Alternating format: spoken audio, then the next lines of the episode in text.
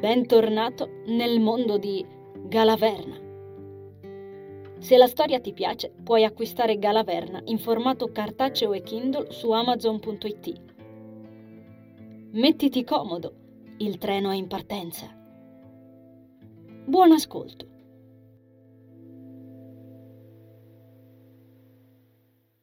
Dennis stava insufflando aria tutto spiano da ormai un bel po', reclinato sui lavandini del bagno misto, con la rabbia che gli si riversava in corpo in lunghe ed ardenti ondate.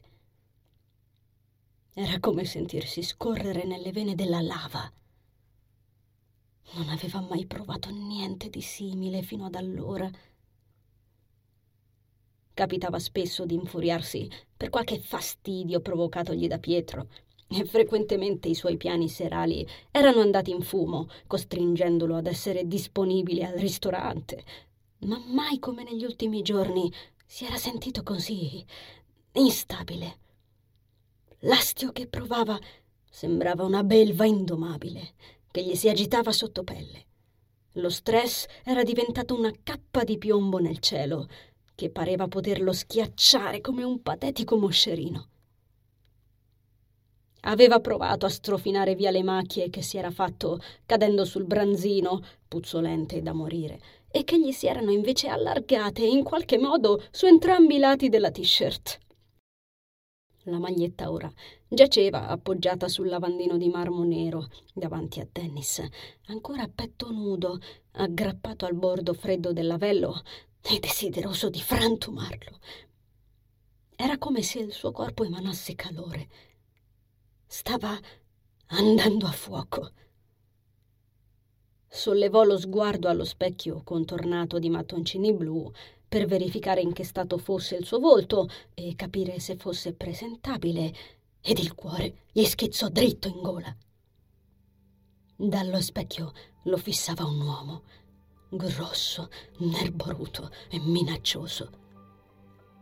La struttura di quelle spalle e quella vigorosità gli ricordarono in modo impressionante quella di suo padre Andres. Sul torace disadorno, sul quale albergava soltanto uno spallaccio di cuoio o forse di pelle, adornato di simboli che Dan non comprendeva, eppure, eppure li conosco e come? Sono rune si intravedevano dei tatuaggi sbiaditi che si mangiavano ogni centimetro distinguibile di pelle. Una pelle scottata da un sole che era quasi percepibile. Non aveva nulla a che vedere col sole che conoscevano su quell'isola. Non più. Anche quelle figure erano confuse e indecifrabili. Magici, sono simboli magici e si ramificavano lungo le braccia robuste e le grandi mani rudi di quell'individuo. La mandibola squadrata, anch'essa molto simile a quella di Andres, incorniciava quell'espressione dura e fiera, non sbiadita dallo sfregio che da lì arrivava fino alla guancia sinistra, varcando le labbra piene e carnose dell'uomo misterioso. I capelli, neri come pece e crespi, gli ricadevano sulla schiena, copiosamente, come onde impazzite. Erano tirati indietro da qualcosa che Dan non identificò, perché fu rapito da quello sguardo. Quegli occhi blu acceso che fiammeggiavano di vita, in cui tante e tante storie parevano nascoste. Quegli occhi avevano creato me distrutto. Avevano amato, allevato, inventato e soprattutto avevano ucciso. Quegli occhi lo incastrarono. In quel momento, cristallizzato nell'eterno, scovarono la sua coscienza e si riconobbero da sé. Diavolo, quelli erano i suoi occhi. Quell'uomo era Dennis. I simboli che si portava addosso baluginarono di una luce che lo abbagliò di colpo. Trattenne un grido e si schermò il volto con un braccio. Ciò non gli impedì di intravedere in un angolo dello specchio, molto offuscato e nonostante ciò inconfondibile, il bambino che aveva visto precipitare dalla nave nel suo sogno. Il piccolo in tunica, con i capelli biondo e cenere arruffati e l'espressione di meraviglia nello sguardo, stringeva a sé il grosso volume che Dan aveva intravisto sul tavolo esterno della cucina, prima che il baluginare di un lampo se lo riprendesse. Si voltò di scatto, annaspando nello sbalordimento e nella confusione. Dentro al bagno non c'era nessuno. Rimase comunque così, a guardare la porta davanti a sé, con il cuore che gli premeva sui timpani in un ritmo frenetico e un sapore metallico e acre che gli risaliva lungo la gola. Qualche istante dopo la porta si aprì ed Anisa entrò nel suo campo visivo. Ci fu un attimo di silenzio. Rudy apprese che Anisa si stava imbarazzando ed eccitando nello stesso tempo. Ne percepì le guance diventare bollenti e scosse la testa fra sé, ridacchiando suo malgrado. La ragazza si schiarì la voce. Con tutta la naturalezza che le riuscì, si avvicinò al lavandino e toccò con due dita la maglietta del ragazzo, fingendosi incerta. Poi ne incontrò gli occhi e scovò chi c'era davvero dentro. Il suo intero corpo mortale fibrillò come un cavo scoperto. Calma. Alla fine si riebbe, mormorò. Potrei. Eh, eh, dovrei usare il lavandino. Solo in quel momento Dan parve rendersi conto della situazione e sentì l'imbarazzo calargli sul capo come una bastonata. Eh, ma certo, riuscì a dire, togliendo dal lavello la t-shirt e infilandola senza pensare. Ma perché aveva finalmente occasione di parlare di nuovo con lei in una circostanza simile? Quando il suo sguardo incontrò di nuovo la propria immagine allo specchio, l'enigmatico uomo ancestrale era scomparso. Al suo posto c'era il solito Dennis e la sua maglietta era immacolata. Danny infossò la fronte, rimanendo di stucco, passandosi una mano sul tessuto e sbirciando diverse volte la t-shirt anche fuori dallo specchio. Tutto considerato non aveva più idea di quali tra le cose che vedeva fossero reali e quali meno, boccheggiando. Perfettamente pulita e asciutta. Impossibile. Anisa sbirciò quell'espressione del tutto frastornata nel vetro, nascondendo un sorriso divertito e fingendo di lavarsi le mani. Grazie, Nazar. Adesso concentrati. Capisco bene l'incarnazione adolescente, nonché la portata energetica di Dennis, ma l'intera isola ha bisogno che tu ti concentri. Il tono duro di Nazar la trascinò giù dalla sua nuvoletta e il sorriso le morì tra le labbra. Il dolore che aveva scacciato per un po' la raggiunse e le si infilò nei lineamenti, restituendole parzialmente la tipica espressione nascosta che Rudy portava con sé e che Nazar detestava vedergli addosso. Ma era necessario fin da subito che ricordasse qual era il suo compito in quel luogo. Non poteva permettersi di lasciarsi andare in frivolezze neanche se aveva 16 anni e se aveva appena visto, per definizione, un bel pezzo di gnocco senza maglietta. Riuscì in qualche modo a cancellare il profumo dolce di mare, di sogni e di qualcosa impossibile a descriversi che Dennis si portava sulla pelle e le riuscì anche di ricomporre il sorriso che indossava poco prima. Ma stavolta era una maschera l'innocenza di Anisa era stata bandita. Quando ritrovò gli occhi di Dan, riuscì a mantenere il controllo. Riabbassò in tutta fretta la luminosità, prima che le loro due energie in quel piccolo bagno potessero fare esplodere ogni singolo congegno elettrico, ed esternò, fingendosi sorpresa. Oh, aspetta, ma tu non sei il ragazzo che mi ha soccorsa sulle scale? Dennis sentì un considerevole quantitativo di sangue affluirgli al volto e sperò di non aver cambiato colore. Esternò, distogliendo finalmente lo sguardo dallo specchio. Ah, in effetti mi sembrava che fossi tu. Stai bene?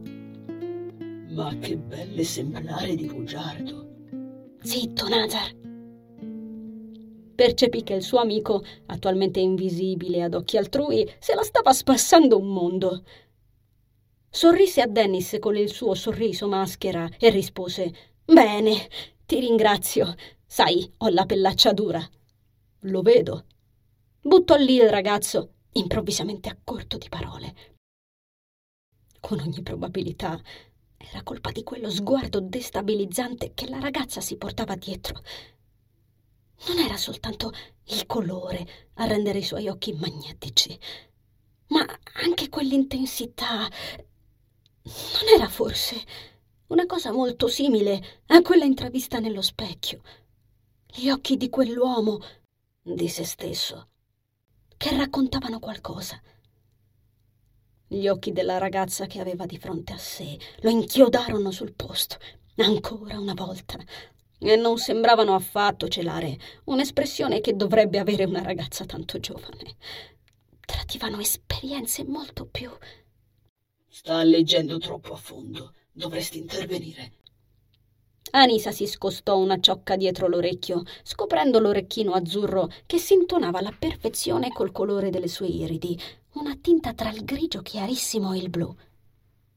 Quel gesto parve rapire completamente il ragazzo, forse per quell'eleganza involontaria che Anisa sembrava riuscire ad imbrigliare in ogni piccolo gesto, anche quello in apparenza più insignificante.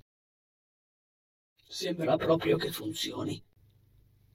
Rudy ripercorse la memoria di Anisa, sondando le sue capacità come gli era solito fare con una nuova incarnazione, e ripescò l'abilità di intrecciarsi i capelli.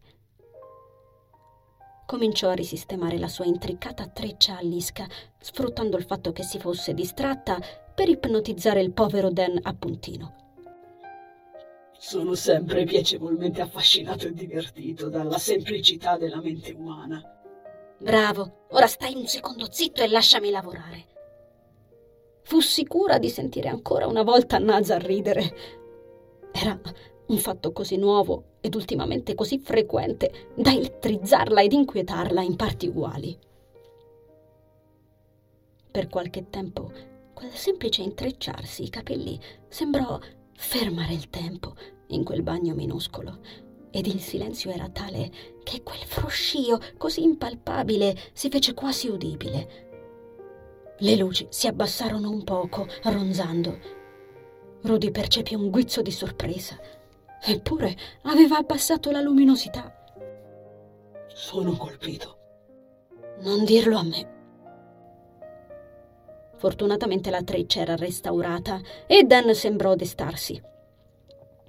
Si grattò la nuca inebetito, rendendosi conto di essersi lasciato nuovamente calamitare dalla semplice presenza di quella sconosciuta. Ma stare accanto a lei gli restituiva quella sensazione di irrequietezza sotto pelle. Sentiva distintamente i peli sulle braccia drizzarsi come in presenza di un campo elettromagnetico parecchio instabile. Finse di darsi una sistemata allo specchio alla disperata. Le luci tornarono stabili. Il ragazzo non sembrò dar segno di accorgersi di quella variazione. Avrebbe potuto semplicemente salutarla ed uscire dal bagno, ma per qualche ragione non lo fece. Non voleva. Non poteva. Gli era quasi impossibile allontanarsi da lei. Perché? Anisa ne approfittò per parlare. Tu invece come stai? Ho visto il tuo capitombolo. Un po' troppo diretto, no? Non abbiamo tutto questo tempo, Nazar. Borbottò mentalmente. Dan si voltò a guardarla, totalmente seppellito nella vergogna. Prese aria, infossando impercettibilmente le grandi spalle prima di rispondere. Bene. Bene, replicò Anisa, essendosi aspettata uno spunto di conversazione più stimolante. Dan distolse lo sguardo, rabbrividendo. Poi si schiarì la voce. Ora tornerei al lavoro, mormorò. Diavolo, davvero pessimo. La ragazza sorrise in risposta. Prima che Dennis potesse lasciare la stanza, gettò là. In tutti i casi è bello sapere di non essere l'unica vittima dei ruzzoloni. Sul serio? Non ne avevo una migliore, va bene? replicò mentalmente lei, stizzita, digrignando i denti dietro le labbra serrate. Fortunatamente, fuori dalle sue speranze, Dan sorrise. Cerchiamo di rimanere in piedi allora. Un sorriso che sembrò volerla disassemblare pezzo per pezzo. Era di una bellezza davvero disarmante. Quel sorriso gli trasformava il volto, lo illuminava.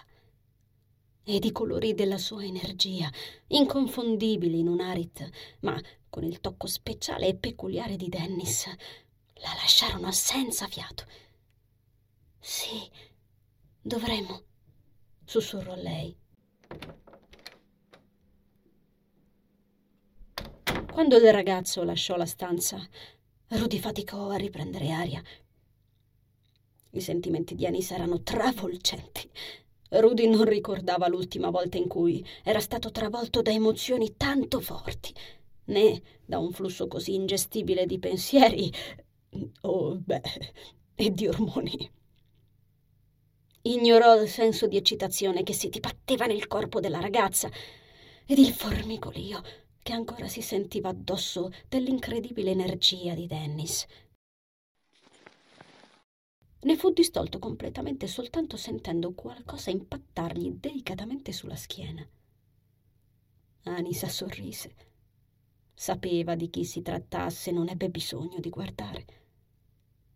Lasciò planare la mano sulla morbida chioma bionda e scarmigliata del piccolo bambino che, timidamente, se ne stava aggrappato al bordo del suo vestito giallo, con il gigantesco libro di favole incastrato sotto il braccio.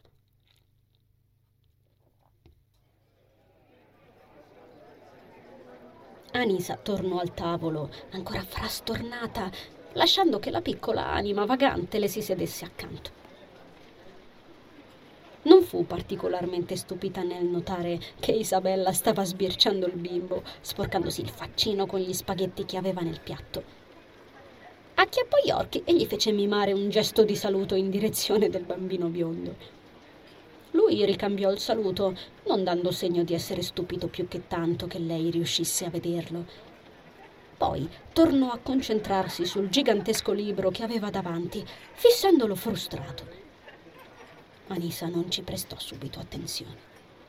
In quel momento l'aveva attirata di più il temporale che sembrava voler abbattere il vetro, rovinando addosso a tutte le persone nella stanza aveva notato soltanto in quel momento il bel cane nero con la runa di Staren accesa sulla fronte che dormiva in tutta tranquillità sul pianerottolo esterno, come se non gli si stesse scatenando il finimondo intorno. Il simbolo che portava addosso gli generava uno scudo energetico attorno al corpo, schermandolo dalla pioggia. Il bianco acceso dello scudo era abbagliante, eppure nessuno all'interno del locale sembrava notarlo Probabilmente il più di loro vedeva soltanto un comunissimo cane, ammesso che fosse visibile. Anisa ascoltò per un po', anzi per un bel po', i pensieri di Dennis che vorticavano attorno alla camicia misteriosamente pulita, al libro del piccolo Arit apparso davanti ai suoi occhi ed altro che non intercettò bene, troppo scossa per concentrarsi a fondo. Alla fine quel mulinello di interrogativi e constatazioni, starò impazzendo. Cosa cazzo è successo in quel bagno? Sarà sicuramente lo stress. Starò sicuramente impazzendo. Magari mi sono sognato tutto. E l'uomo nello specchio, stress pure quello. Perché quella ragazza mi fa questo effetto? Merdaccia, vorrei tanto parlare con lei e non so cosa dire. D'accordo, sono pazzo, facciamocene una ragione. Sembrò avvitarsi su se stesso fino a sparire. Anisa ne fu sollevata. Nazar osservò per un po' la sua attuale piccola amica, persa nei propri pensieri, seduto davanti a lei sul piano spirituale, con il volto poggiato sulle mani intrecciate. Non era certo che lei fosse consapevole di essere fissata. Non proprio un buon segno. N'era preoccupato. Gettò un'occhiata al piccolo Arit accanto a loro, a cui Anisa aveva risistemato la chioma con le dita, che tentava di aprire il libro digrignando i denti e facendo forza con le piccole mani attorno a quell'enorme copertina rilegata in cuoio, senza successo. Le pagine sembravano incollate. L'uomo spostò nuovamente l'attenzione su Rudy, percependolo perduto chissà dove. In condizioni normali avrebbe già interagito col bambino. L'apprensione che provava non gli era del tutto estranea. Teneva molto a Rudy, c'era affezionato ed in fondo non smetteva mai di pensare al suo benessere. Ma era parecchio tempo che il suo amico non era così instabile. Rudy. Normalmente le incarnazioni di Rudy erano per lo più adulte, mature ed immortali. Quella era forse la prima volta in cui era così umano e così sperso. Così in balia delle onde che soltanto nella sua vita da mortale lo avevano travolto in un modo simile nel suo spirito. Nazar serrò la mandibola. Rudy, Seguì quello sguardo, fisso sul cane all'esterno. Non migliorò il suo stato d'animo. Stava già ricordando. Verificò. No, non pareva. In quanto tempo lo avrebbe fatto? Avrebbe capito la verità nella sua forma attuale? Cercò la mano della ragazza e la trovò. Lei lo percepì chiaramente e si voltò di scatto verso lui, trasalendo, strappata a chissà quale sogno ad occhi aperti. Poteva distinguere perfettamente Nazar sul piano astrale, riusciva a vederlo nonostante non si fosse nuovamente reso visibile sul piano fisico, anche se quando era così doveva concentrarsi per farlo. Una capacità che Rudy non sembrava mai perdere, a prescindere da quanto fosse umana la sua forma. La stretta di Nazar aumentò e la stupì. Era davvero raro che manifestasse affetto a quel modo. Stai bene? La ragazza annuì e non si ribellò alla stretta. Non le spiaceva un contatto fisico una volta tanto. Ci fu un po' di silenzio, in cui il chiacchiericcio del locale il frastuono del temporale che martellava sui vetri ed i profumi di pesce si presero tutto lo spazio. Anisa studiò ancora una volta quel cielo nero, provando una fitta allo stomaco che Nazar avvertì come se fosse suo. Infine lei esternò mentalmente: Perché quel cane ci sta seguendo? Tornò a guardare gli sconvolgenti gioielli blu di Nazar, fingendo di non notare la smorfia che gli increspava le labbra, come succedeva di rado. Il bambino accanto a loro grugnì ed Isabella ridacchiò dalla sua postazione. La mano di Nazar continuò a circondare quella di Anisa. Nazar? Forse è un appoggio da parte di Staren. Avrai notato la sua runa si decise a dire l'uomo, non con molta convinzione. Anisa non indagò oltre. Sapeva bene che con Nazar, se lui non voleva, non si poteva trarre un ragno dal buco. La mano che le stava stringendo formicolava. Quell'energia nel corpo di Anisa risultava ancora più impressionante e dolce. Tutta la presenza di Nazar emanava amore e calore. La fece sorridere. Ehi, mica starai preoccupandoti per me, vecchio mio. Nazar socchiuse appena gli occhi, disegnando un flebile sorriso con un accenno amaro sul volto bianco. Non rispose. Ah, pazzesco! Il grande Nazar che si lascia andare in sentimentalismi. Che ti succede? Il piccolo Arit si decise a mollare la presa, sbuffando. Ricadde sulla sedia, esausto. Solo allora Anisa si voltò a guardarlo, esaminando con curiosità l'espressione avvilita sul suo musetto. In un attimo la vita del bambino si profilò nella sua mente e vide tutto.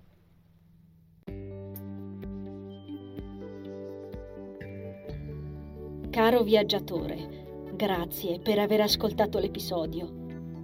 L'avventura continua il prossimo venerdì con l'uscita della nuova puntata. Ricorda di iscriverti al podcast ed attivare la campanella per non perderti le novità. Ti aspetto sempre qui. Conservo il tuo biglietto. A presto!